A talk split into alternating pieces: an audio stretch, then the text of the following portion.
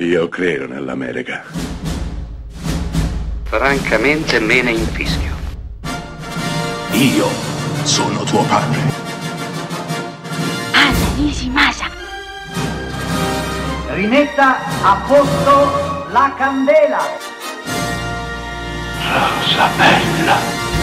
Vi dico che soltanto un uomo può affrancare questo Stato dal nefasto dominio e dai rovinosi intrighi di Jim Gettis. Bravo. E mi riferisco a Charles Foster Kane, l'uomo di grandi vedute, l'amico di tutti i lavoratori, il futuro governatore di questo Stato, che ha presentato la sua candidatura. Alzi la mano chi ha visto Quarto Potere. Quarto Potere, diretto nel 1941 da Orson Welles, un giovanissimo Orson Welles, aveva solo, pensate, appena 27 anni quando fece questo film, rivoluzionò completamente il modo di pensare il cinema. Quarto Potere andò a cambiare delle regole che fin lì non c'erano mai state. Andò a a imporre uno standard, un modo di fare cinema, un modo di girare che prima da allora nessuno aveva mai visto.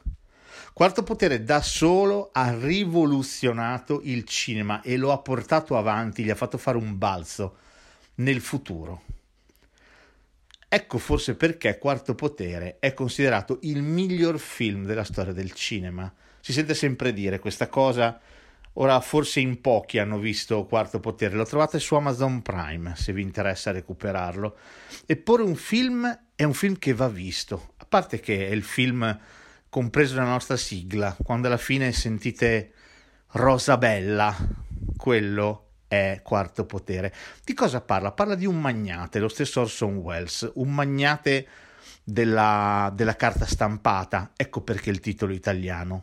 Quarto Potere è la stampa in originale si chiama Citizen Kane, cittadino Kane, dal cognome del protagonista. Beh, insomma, questo magnate ricchissimo che ha fatto follie per se stesso, per sua moglie, partito dal nulla in un modo assolutamente eh, fortuito. Lui viveva da solo con, in una catapecchia con la madre eh, si scopre che il nostro è diventato erede di una fortuna vera e propria e quindi verrà portato via dalla madre e verrà cresciuto per diventare quello che poi sarà un magnate, un magnate che ha tentato di tutto nella vita, ha fatto di tutto, ha corrotto, comprato politici, ha provato a entrare lui stesso in politica, ha cercato di cambiare l'opinione pubblica attraverso i giornali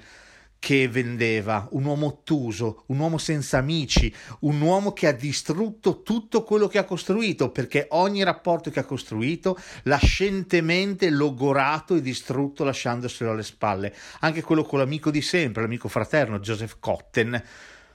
Quarto potere è la storia di Kane e inizia con la morte di Kane. Kane muore, Orson Welles muore e prima di morire sussurra una parola, Rosabella. A questo punto, con Kane morto, parte la caccia al tesoro. Cosa avrà voluto dire? Chi è Rosabella? Un amante, una donna, una parente, una madre, la cugina? Chi è? Chi è Rosabella?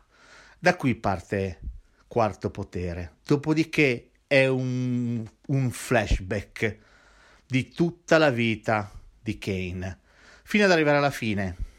E vi invito ad arrivarci alla fine, perché alla fine si scopre chi o che cosa sia davvero Rosabella.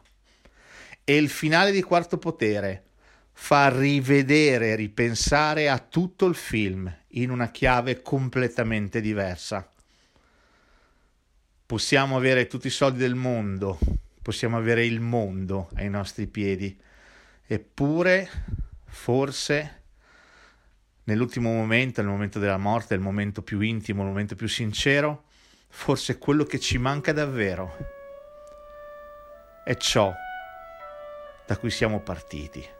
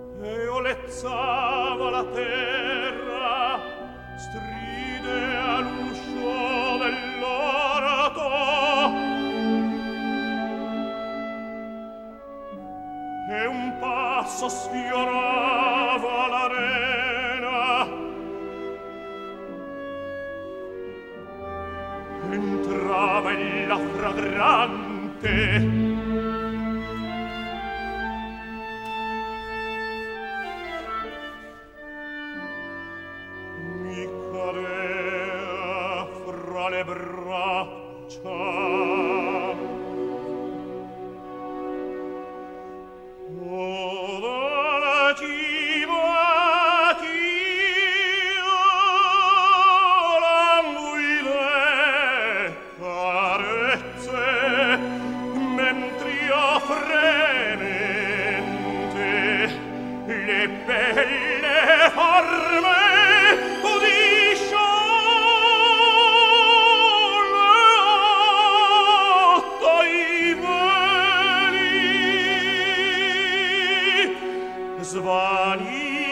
sempre il sogno mio. D'amore e l'ora